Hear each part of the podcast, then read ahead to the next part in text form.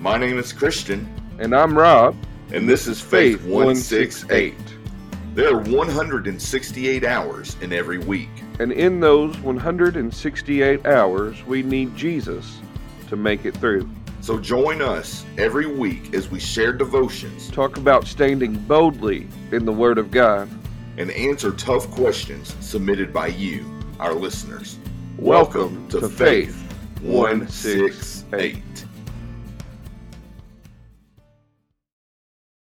Good morning, good afternoon, good evening. No matter what time you're listening, we thank you for joining us today on the Faith one sixty-eight podcast.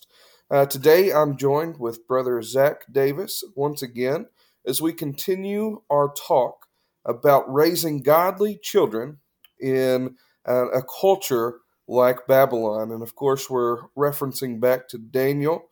Uh, we're not saying that America is Babylon. What we're saying is that um, like Babylon and like many other uh, nations uh, throughout human history, um, our nation is becoming uh, more and more ungodly as each day uh, goes by. And so we want to see a generation of godly young men and women uh, come uh, come up and, and fight for Christ, and to see uh, our nation once again Uh, filled with the Holy Spirit and, and led by the Spirit, doing uh, the will of God and, and preaching the gospel to the nations. And so uh, that's what we're we're focusing on today. We're focusing on the, the idea of raising godly children in an ungodly culture. And we believe uh, here at Faith one sixty-eight, and we know that, that Zach believes the same, um, that we, uh, being empowered by the Holy Spirit, being commissioned by God, Uh, and being uh, full of Jesus Christ, we can go out and we can make a difference, that that we can uh, turn the nations to Christ. And we believe that that when Jesus comes back, he's coming back to a victorious church, a church that is powerful, uh, a church that has, has seen many victories. And so that's what we want. We want to see uh, many victories come here in the United States of America. And if we're going to do that, we have to start with our children. We have to start with our families. Uh, Brother Zach, would you uh, mind introducing yourself to us once again? Yeah, my name is Zach Davis. I pastor First Baptist Church in Marked Tree, Arkansas, and it is my pleasure to be with you today to talk about uh, raising godly kids in a nation that thinks it's too smart for the Lord. Yeah, absolutely. Absolutely. Well, uh, brother, we're going to start in Daniel chapter three. Would you mind to, to read that for us, and we'll start there? Yeah, so you want me to start in verse sixteen? Yes, sir. All right. This is uh, the famous story of Shadrach, Meshach, and Abednego. You might remember that Nebuchadnezzar, um, he had a dream, but he, he messed the dream up, and he winds up building this statue. Even after Daniel interpreted the dream for him, he builds a statue and tells everyone to worship. And I'll pick up in verse sixteen of Daniel three. It says, Shadrach, Meshach, and Abednego answered and said to the king, O Nebuchadnezzar, we have no need to answer you in this matter. If that is the case, our God whom we serve is able to deliver us from the burning fiery furnace, and he will deliver us from your hand, O king. But if not, let it be known to you, O king, that we do not serve your gods, nor will we worship the gold image which you have set up. It's interesting to see that um, their mindset is that no matter what happens, either way, they're trusting the Lord.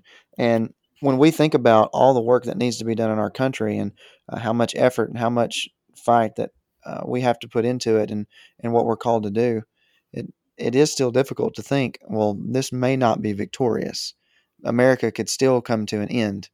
I talk to so many people who think that if America goes down, that it's the end of the world or the end of the kingdom of God. And right. That's not necessarily the case, because the kingdom of God was around for seventeen hundred years before America was ever even thought of. That's right. Uh, so whenever we think about standing in uh, the face of whatever may come, we pray it's revival and repentance. But if it is, um, if it is adversity or persecution, then are we able to say, Lord, whatever it is, then, mm-hmm. then we're okay with it.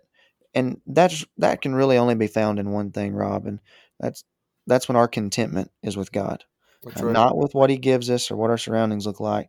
But when we're satisfied with Christ and who he is and what he's done for us, and knowing that remaining faithful to him is the only thing that matters.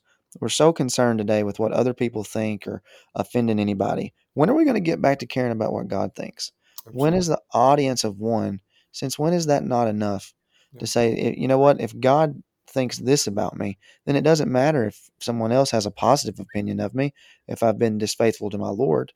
Is, does the opinion of my Lord not matter uh, above everyone else?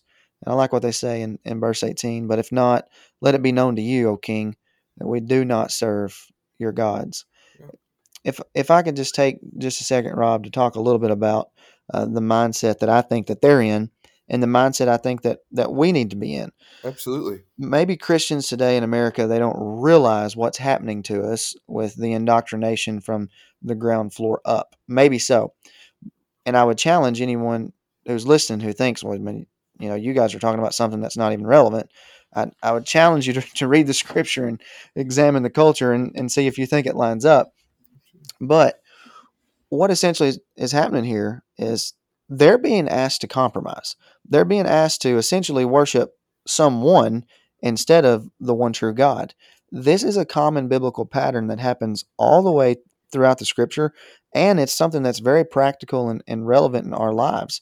Whenever we start thinking about trusting in, if it's ourself or trusting in the government or trusting in someone else, um, and replacing God's design and replacing w- our trust where it should be found in God, I want to point something out to you, and I don't want to take this too far on this tangent, but I think it's at least a connection that needs to be made, because you hear people today talk about the mark of the beast and worshiping um, whoever they perceive their future Antichrist to be. Yeah. I, I obviously... am somebody that takes a different view on all that, because I don't think the mark of the beast is in our future. But let me just kind of show you maybe some thoughts I have on trusting in government or self or culture other than Christ. If we look back up at verse one, it says that Nebuchadnezzar made an, go- an image of gold whose height was sixty cubits and his width was six cubits. See, this empire and this empires that that these that this um, image represents, they're Satan backed. And essentially what the option is that these boys have, are we going to worship Satan or are we going to worship God? Because when we bow down and worship this, Nebuchadnezzar and Babylon are run by Satan. Right. This is a Satan backed entity. And we face the same situation today. Are we going to trust the Lord or are we going to trust something else? And when we trust something else, then we're not being faithful to God. But these sixes wind up all over the Bible. And most famously, Um, we know where we see the six six six in Revelation thirteen. Whatever anybody thinks about that, I'll just give you my thoughts on it. Yeah. If you go back and read about Solomon, whenever Solomon went rogue, he took in too many women, he took in um, you know, too much land, too much ground, and then he took in too much money. He was ruling like a pagan king. And once he started ruling like a pagan king, I think it's funny, in the book of Kings, it tells us that Solomon was taking in six hundred sixty-six talents of gold yearly. It brings up the six imagery again. Right. It, it's connecting him. It's saying that he's ruling like this beastly tyrant, um, not like God's king. So he's trusting in his power and his wealth and his fame and his ability other than trusting in, in Yahweh. And that's really what everybody gets built into. If you go read the story of um, when David kills Goliath, go read all of the sixes that are in response to Goliath. Goliath and all of these uh, six hundreds and all of the sixes that go with Goliath, because Goliath is this beast, this government, uh, this former entity that represents someone who is against Yahweh. And they were trust- the Israelites were trusting, um, had more confidence in Goliath than they did in Yahweh, until David comes and says, no, I come at you in the name of the Lord, uh, the God of Israel. And who is this uncircumcised dog that he's going to stand here and taunt my God? We see the same issue that happens to the Jews in the first century. The Jews in the first century, Jesus is on trial. They didn't trust him. They rejected him as the king, and they cry out and say, and I believe this is the mark of the beast, we have no king but Caesar. They were trusting in Rome rather than trusting in Christ. And what's amazing, Robbie, is this. In Revelation thirteen, it says that they had the mark of the beast on their forehead and they had it on their hand. And I don't take that to be a literal mark.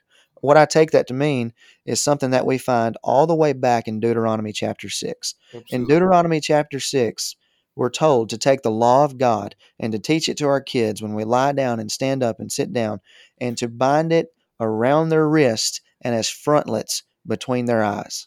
And they did not literally walk around with the law of God strapped to their wrist or to their forehead. But here was the picture. Because they were the covenant people of God, and because they loved the Lord, they were to have His law and His words on their mind. With mind is what you think with, and on their hand, the hand is what you work with. Right. So they were to be thinking and working for the Lord in everything that they did. And Shadrach, Meshach, and Abednego, they knew that. They knew exactly, no matter what their situation was. Now, we remember the law of the Lord. And even though we're in Babylon, we still meditate on it, and we won't compromise anything at all. And I think that's such a good picture for us today, because even though I don't think that anything we're facing is um, like what they're facing, yet maybe our kids might face it, but that's what we've got to instill in them. And, and if they don't have that biblical foundation, then it, it's not going to matter. If they get in the middle of this battle and we've not trained them, then they're in trouble. You don't train somebody once the war starts. You train them pre-war. And unfortunately for us, the war's already started, and half the people don't know the war started yet. Absolutely. Absolutely. And and, and you took uh, the words right out of out of my brain. Uh, I was going to bring up the, the Shema and how, um, how as Christians, uh, we are to be like Christ. And what was Christ like? He was Uh, full of the Holy Spirit. He was all about his Father's business. Um, when he was asked questions, uh, he would always answer uh, with Scripture. Uh, we see that in him dealing with Satan, right? When when Satan uh, takes him out and, and uh, takes him to the temple, or or takes him out over the city and uh, tempts him, what's he do? He Jesus responds with Scripture. Right. In, in the same way, uh, when the Uh, when the Pharisees w- would ask him questions like, uh, what is the greatest commandment? He would answer with Scripture. Uh, love God with, with everything inside of you, and, and love your neighbor as yourself. That that goes back to Scripture. Uh, Jesus wore Scripture metaphorically or, or spiritually uh, in his on his forehead by the way he thought, the, what he did, and also on, on his hand. Um, today, and um, and me and you have a, a little bit of a different eschatology, but uh, but we live, believe a lot of this similar things. Uh, but I believe, in a sense uh, or in a way, um, that this mark uh, still exists. And I know you probably won't agree with me on that, but that's okay. Uh, but what I mean is, is that there are still people that pledge their allegiance um, to um, to lies. To they um, are completely against God and and are doing everything they can to oppose God and His people. And I completely agree with you uh, that we uh, aren't aren't seeing anything compared even to what uh, Shadrach, Meshach, and Abednego um, are, are experiencing here in, in Daniel chapter three. But um, uh, nor are we experiencing what the early church had to deal with with uh, Caesar, um, and uh, or nor are we experiencing, especially here in America, what our brothers and sisters in Afghanistan or in um, uh, in China or many other places have to deal with. And so I completely uh, completely agree with you. We have a long way to go, but the the war has already started. And remember, back in Daniel chapter one, as we talked about last week, this all started, um, the, the whole thing, the book of Daniel started with Daniel, Shadrach, Meshach, and Abednego saying that they were not going to defile themselves uh, the way that Nebuchadnezzar wanted them to defile themselves. They said that they were going to um, to, to be obedient um, in what they were allowed to be obedient in, and that is where it wasn't offending their own God, uh, but they were going to serve their God first and then the king. And so they did what was right in God's eyes, and that led to this victory here in Daniel chapter three. And we're going to read about uh, the ultimate victory as they walk through the fiery furnace untouched here in just a moment. But we have to understand that you're absolutely right. The, the training comes before the war. Um, I have a seven-year-old, and um, it, it amazes me what she knows just from um, from hearing uh, me preach, from he- from going to Sunday school, from hearing just conversations we have, from the readings we do as in family worship. Um, I, I remember about six months ago, I asked her some questions, and it was easy questions. Um, you know, why did Jesus die? Um, why did he come to earth? You know, and she answered those. I mean, just, just as, as biblically as, as I could have. And so I went on and I, I continued asking her questions for about fifteen minutes because she just kept answering them biblically. And I, I was so impressed. Uh, but it's because she's been trained. Um, she still has a long way to go, and my goodness, I have not been perfect.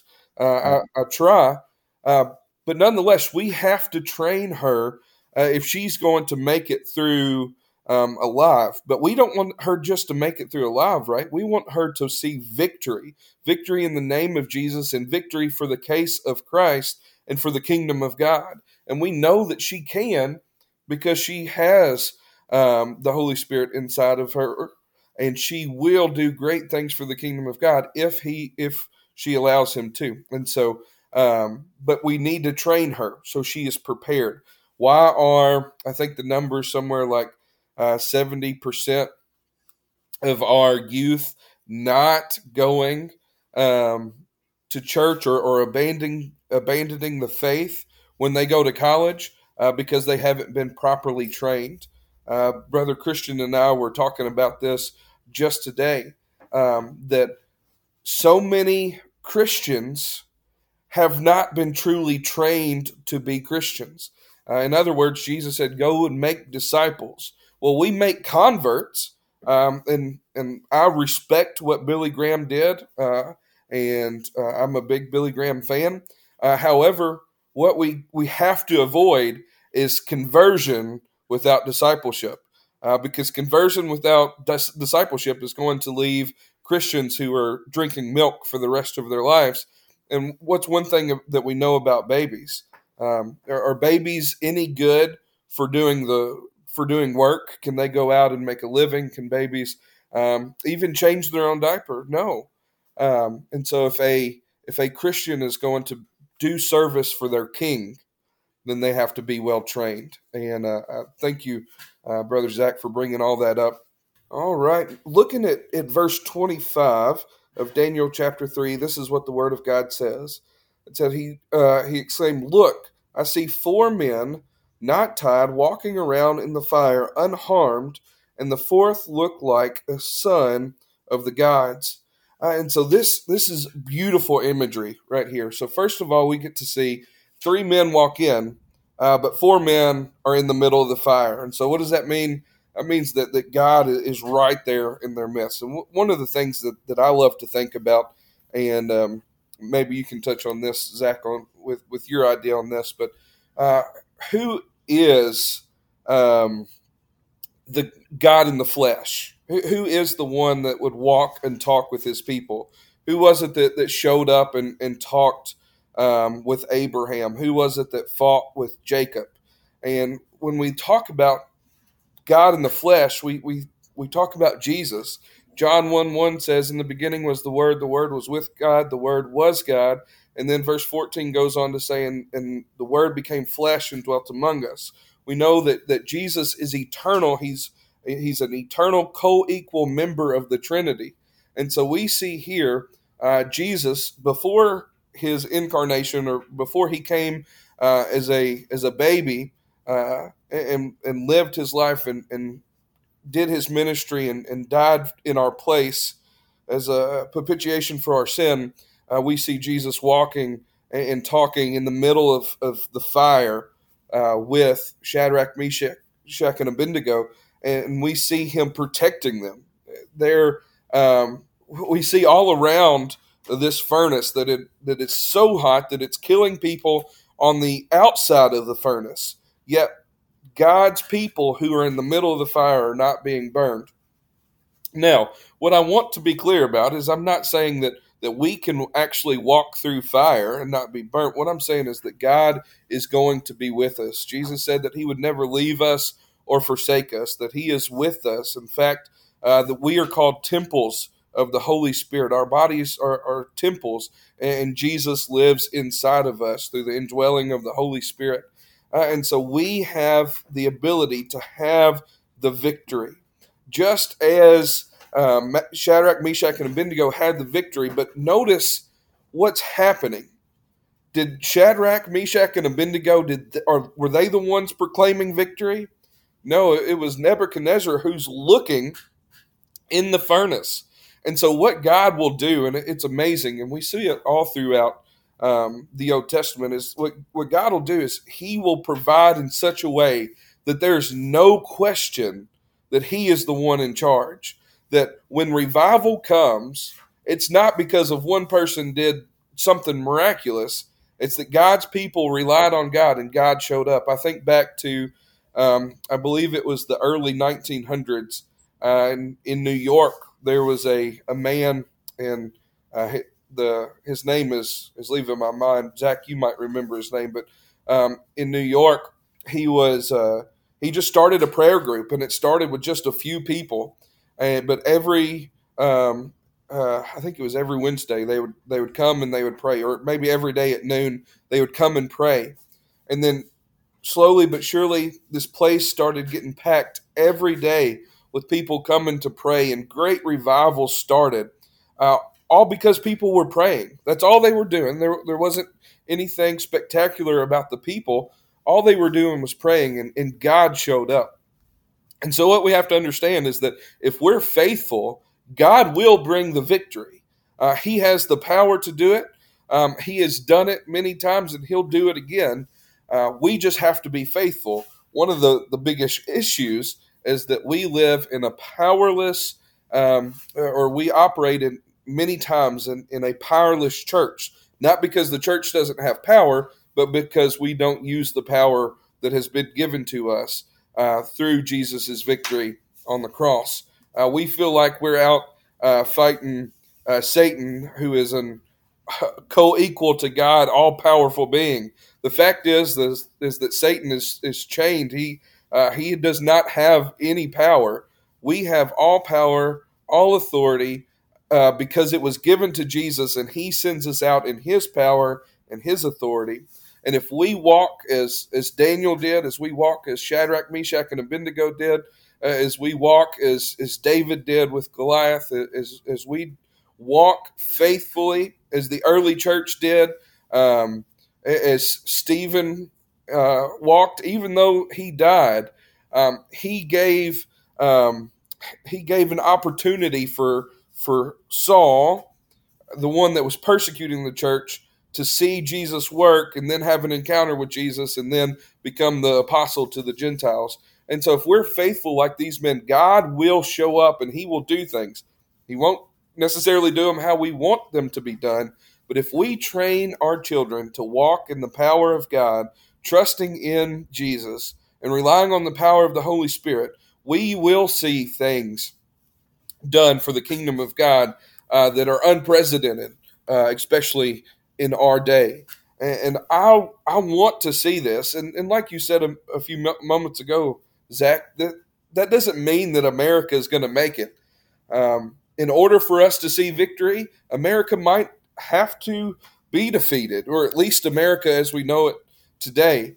Uh, but what we can be assured of is that it doesn't matter if America is here or not. Jesus will have victory overall, that, that his uh, kingdom will come. It already has come. It is coming, and it will come. And he is going to be Lord over all, and every knee shall bow and every tongue will confess that, that he is God. And so uh, we have a promise of victory.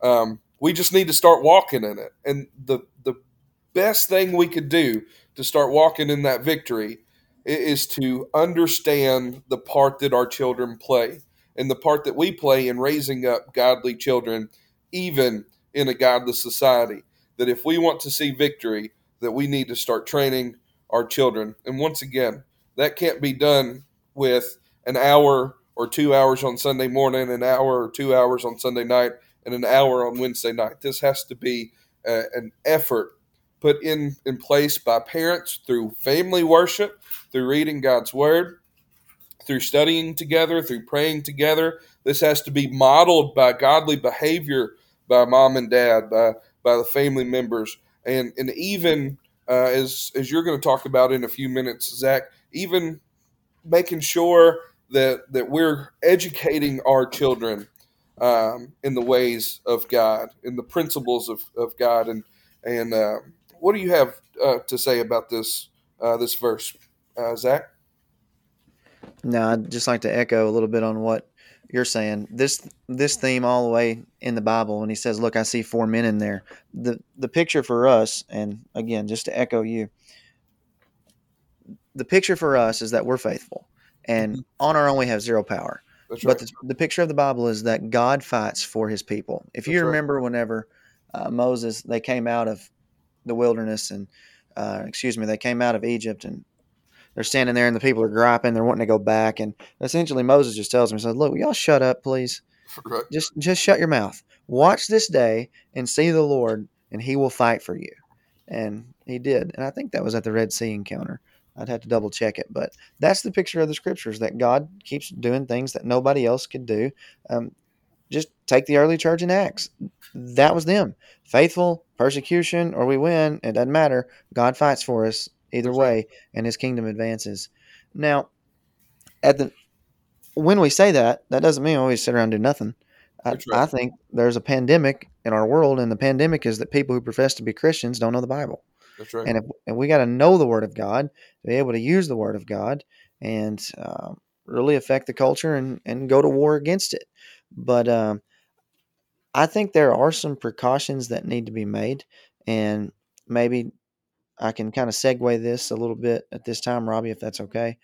Um, some of the precautions that need to be made are that we don't just uh, throw our kids into the midst of everything in the worst possible situation all the time. If you think about uh, uh, people today, they'll take like two and three-year-olds to this uh, swim training to where they can learn how to float and things like that. Well, that doesn't mean that you just take your kid there the first day and you just throw them in the pool. Uh, head first upside down with no training. There's training that way in case they do get in this situation. Um, then uh, we should that we'll be able to uh, that they'll be able to perform and uh, to respond and know how to give an answer. But so many people today um, are unchurched. So many younger couples who are having kids, uh, they're not in church. Therefore, their kids don't know uh, the Bible. They don't know the Word of the Lord. Therefore, whenever they go to school. Uh, and they hear something such as evolution, well, they don't have a yeah, biblical foundation to be able to support that with, to be able to say, oh, I know that's wrong. You've got somebody who's over them, who's a teacher, uh, who's teaching them, that cares about them.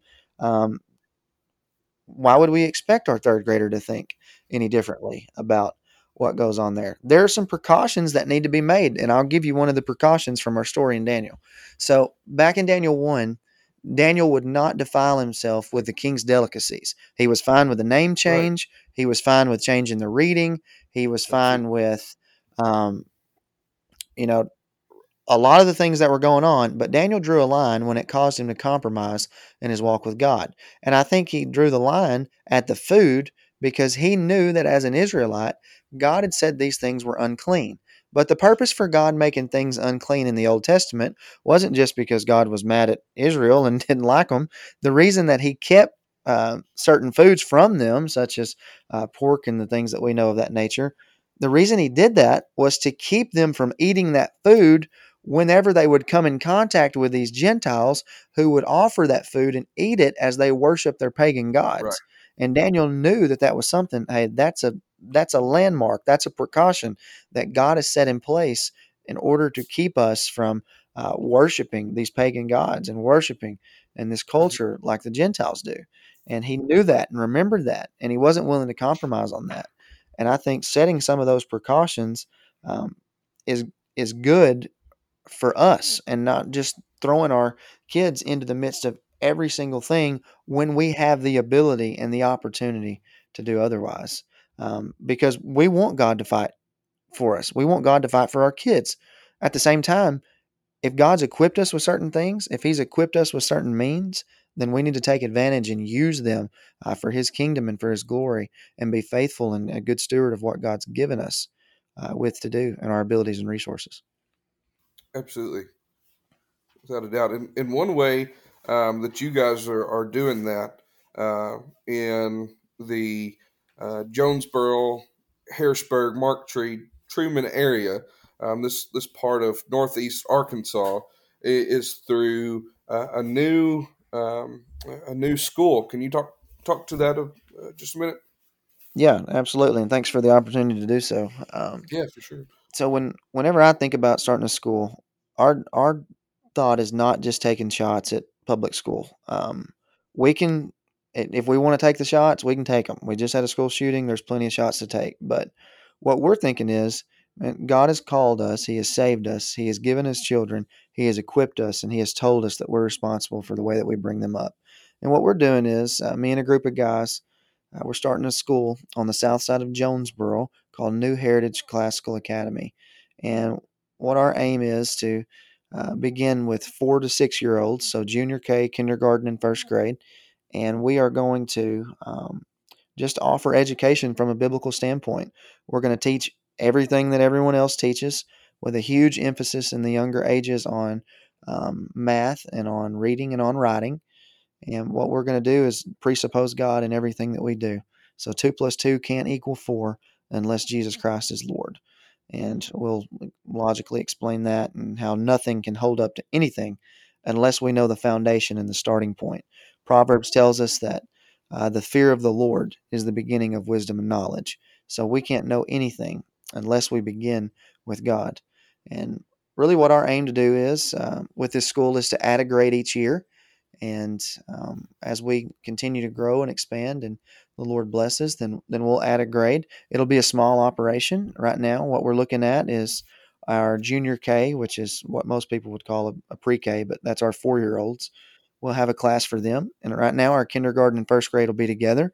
Uh, we are hoping to launch somewhere between fifteen and twenty students with those two classes to keep the numbers low, and uh, really just uh, a small operation to get going, but something that we pray that God's going to bless for the future.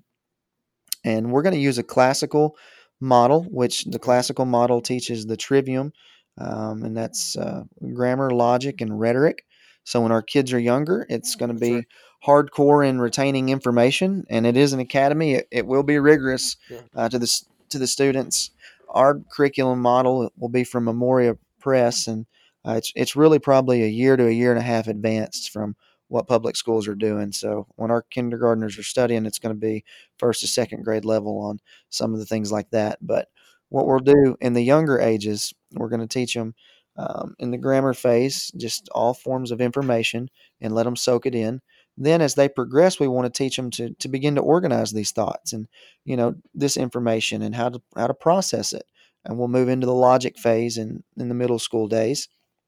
And then eventually, what we need to be able to teach our kids to do, uh, especially those who know the Lord, we they need to be able to express themselves, because they're going to have to express themselves to this culture.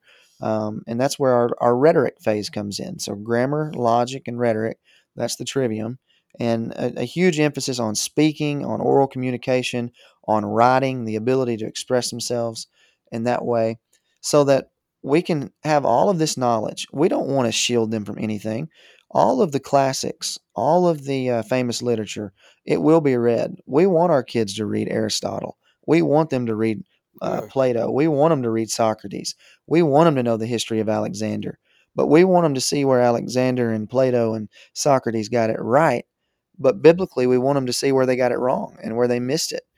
It's not an effort to shield anything, but it is an effort um, to be proactive. And for us, this is about discipleship and the Great Commission. And we think that the classical touch is is a good uh, add-on for us. And I pray, and as we're faithful, that God will use it. We have no idea how this is going to go. All I know is that what I've seen God do so far, uh, I don't have any doubt or lack of confidence that He'll continue to bless us and uh, provide a way. He's been fighting for us, as we were talking about in this, and I, I pray that He's going to bless it as He has so far. Yeah, absolutely. Well, that, that's awesome, brother. We are, are so uh, so thankful that you guys are, are taking the step uh, because that's what that's what has to happen is, is brothers and sisters uh, all over the United States, all over the world have to um, decide to, to take steps uh, to be active. Like you said just a few moments ago, we can't just sit back uh, and and wait for God to do something. We have to be faithfully active and trust that he's going to do something.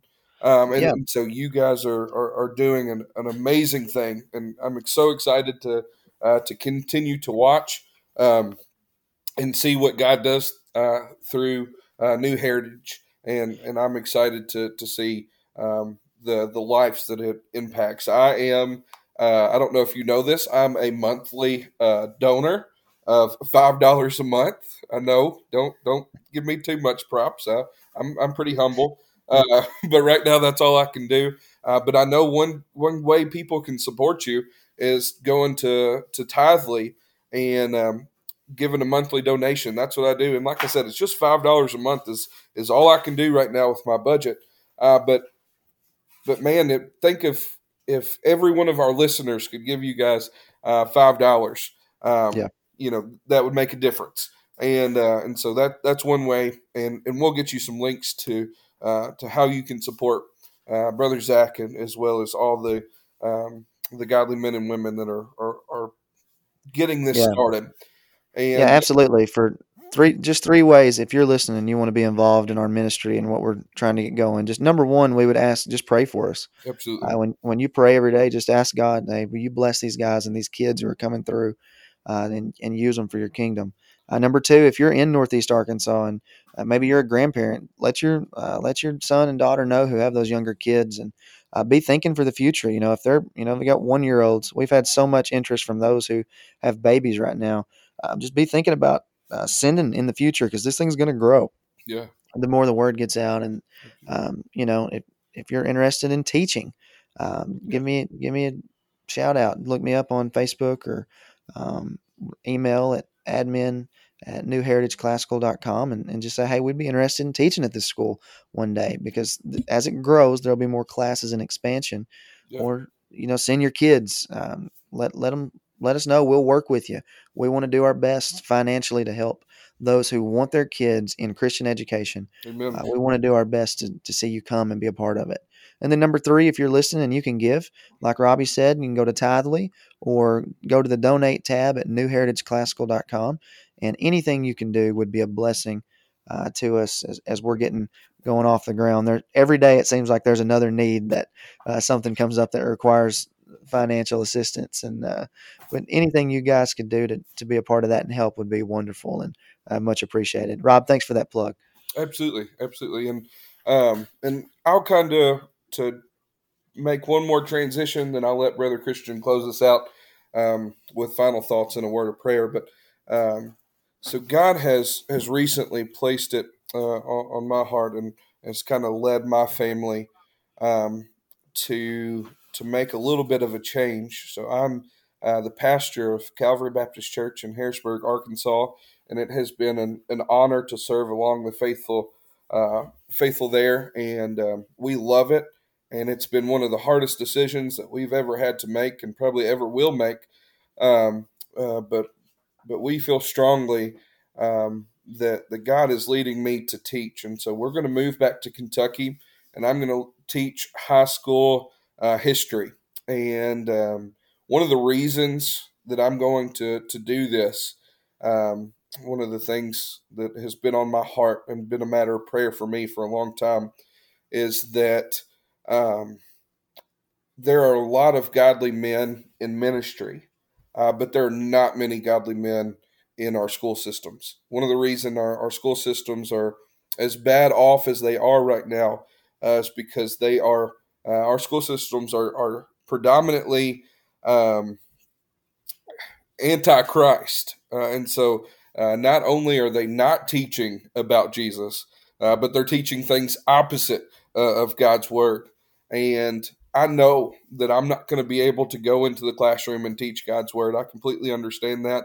Uh, what I'm doing is I'm, I'm praying for God to show up and to do things um, in a way that he did for Shadrach, Meshach, and uh, Abednego. Uh, one of my, my favorite Bible stories is about uh, King Jehoshaphat um, in uh, the Old Testament, and, and we see King Jehoshaphat is, is going to be attacked by an army, and uh, he is he's scared. He thinks that he's going to lose. Um, they're outnumbered, outmanned. Uh, God says to Jehoshaphat, he says, go out and um, send your uh, your worship team, or uh, the the band, the the the musical guys, the praise leaders out in front of the army. And so the the the, the guys on the front line were playing instruments, and they go out and they go to fight, and they don't have to, they don't lose a single soldier because God fights their battle. Uh, and so what I'm trusting is that I'm going to go and I'm going to be faithful, and I'm going to to do everything I can to to love these students, to um, to teach these students, uh, not only teach them uh, the truth uh, about what has happened in history, because uh, one of the subjects I'm going to teach is uh, is World Civ, and so I'm going to teach them about what has happened. But more than that, my goal and, and what I believe that God has placed on my heart to do is to help these students learn how to think, not just what to think, but how to think. Um, and then I'm going to just trust that God is going to do the rest. And I believe that he's going to do some amazing things. And I believe that, that Christians have to, to step up and, and take leaps of faith like this, not saying that you should um, teach school, but we have to start making um, decisions Uh, to step out on faith and trust God, even when things seem impossible. Um, I could go into this and I could be fired in a year uh, because some parents don't like my teaching style, or they don't like that I won't uh, adhere to a, a certain ideology or, or a certain a certain way of thinking. Uh, and I know that's a big risk, and, and I'm willing to take it because I know that that my future is not in the hands of a few angry parents. Uh, my future is in the hands of Almighty God. And, and so I've got to trust him and to follow him where I believe he's leading me, uh, and then let him do the rest. And so as a, uh, as a church, we have to be full of people, like Zach said, that, that know God's word, that believe God's word. Not just, you can't just know it. You have to believe it. And then you have to let that lead you to action, to be able to defend your faith, to be able to, to distinguish truth from a lie. One of the biggest problems with, with our children today is they're not being taught discernment. And so anything anybody teaches them, they're believing. Uh, and this is, of course, leading them, leading many astray uh, and leading many into to mental illness, into um, to confusion, to chaos. Suicide rates are through the roof, um, and it doesn't look like they're going to slow down. And all this is because we don't know uh, what the truth is anymore. We don't know why we're here. Uh, we don't know what our purpose is in life. And without Jesus, without that fear of God that Zach was talking about, um, there is no way. Uh, there, there's there's no hope for our society. However, if we let God work in a way that only he can, by being faithful to him and and and taking leaps of faith like starting schools, or taking le- leaps of faith like uh, switching occupations, or taking leaps of faith and, and, and letting your kid go to a Christian school uh, that's just starting up, rather than a public school that is going to lead them in a wrong, wrong way. Wherever God is leading your family, if you're faithful to him and you stand up for truth, it doesn't matter if it works out for you or it doesn't. God will use that Uh, to bring glory to himself, and, and and it'll all be ultimately for for your good and the good of all the faithful around you. Brother Zach, thank you so much uh, for for joining us. Uh, Brother Christian, I'm going to uh, ask Zach to to just give us a closing statement. Then I'll ask you to to close us out in a word of prayer and your final thoughts. Uh, Zach, what's your last thought? Last last impression. Yeah, thank you guys so much for having me. Appreciate you guys doing this uh, interview in two parts, and uh, just my pleasure to come on and talk with you guys. And I pray that if anybody's listening, just uh, you know, just consider uh, your worldview. Yes. Consider that um, it, it's biblically grounded, not just because you wake up and go to church on Sunday, but uh, because you've presupposed that Jesus is Lord, and that that affects every area of your life. And when we say He's King, that it means something to us. And that's right. Uh, I want you guys to think about that. And uh, Robbie, pray you guys the best with the podcast. And uh, man, I'm grateful for what you're doing and going to teach school. And I pray God blesses you and your family in that. Thank you, brother. I sure appreciate it. Thank you again for coming on. It's been great uh, to hear your perspective. Great to uh, to to hear what you're what God is doing through your life. Uh, Brother Christian, will you close us out? Yeah, of course, Rob. And again, I just want to thank you, Zach. I don't really have anything to add. I think both of you talking back and forth that y'all hit the nail on the head perfectly. Uh, I don't think that there was even really a third person needed for this podcast. I think that both of you uh, brought up uh, the scripture well, brought up the needs for the church and the step forward that we need to to take during these tough and trying times. So again, thank you, Zach, for, for joining us. Uh, as always, Rob, I'm so grateful to have a co-host like you to be able to do this podcast with. And I'm so thankful for all of our listeners. So tonight, let's go ahead and end this by meeting God in prayer. If you will, let's just pray together tonight, or this morning, or this afternoon, whatever time you're listening to this, let's pray. Father, I thank you for all that you've blessed us with. I thank you for my brother Rob. I thank you for my brother Zach. I thank you for the listeners that are uh, tuning into this and seeking out your will in their life one hundred sixty-eight hours a week. Father, continue to bless the ministry that you have entrusted to Zach. Uh, continue to bless the ministries that we're all a part of. And Father, just help us to seek your will in everything that we do. It's in Jesus' name that we pray. Amen. Thanks for joining us today. Every week has its trials and tribulations, and we want to encourage you to seek Christ during those times. We want to pray for you during those times. So look us up on Facebook by typing in Faith one sixty-eight podcast and send us a message. It can be a prayer request, or maybe you want us to answer a question that you've been contemplating. Just send us a message. Thank you so much for joining us today. And we will see you again in one hundred sixty-eight hours.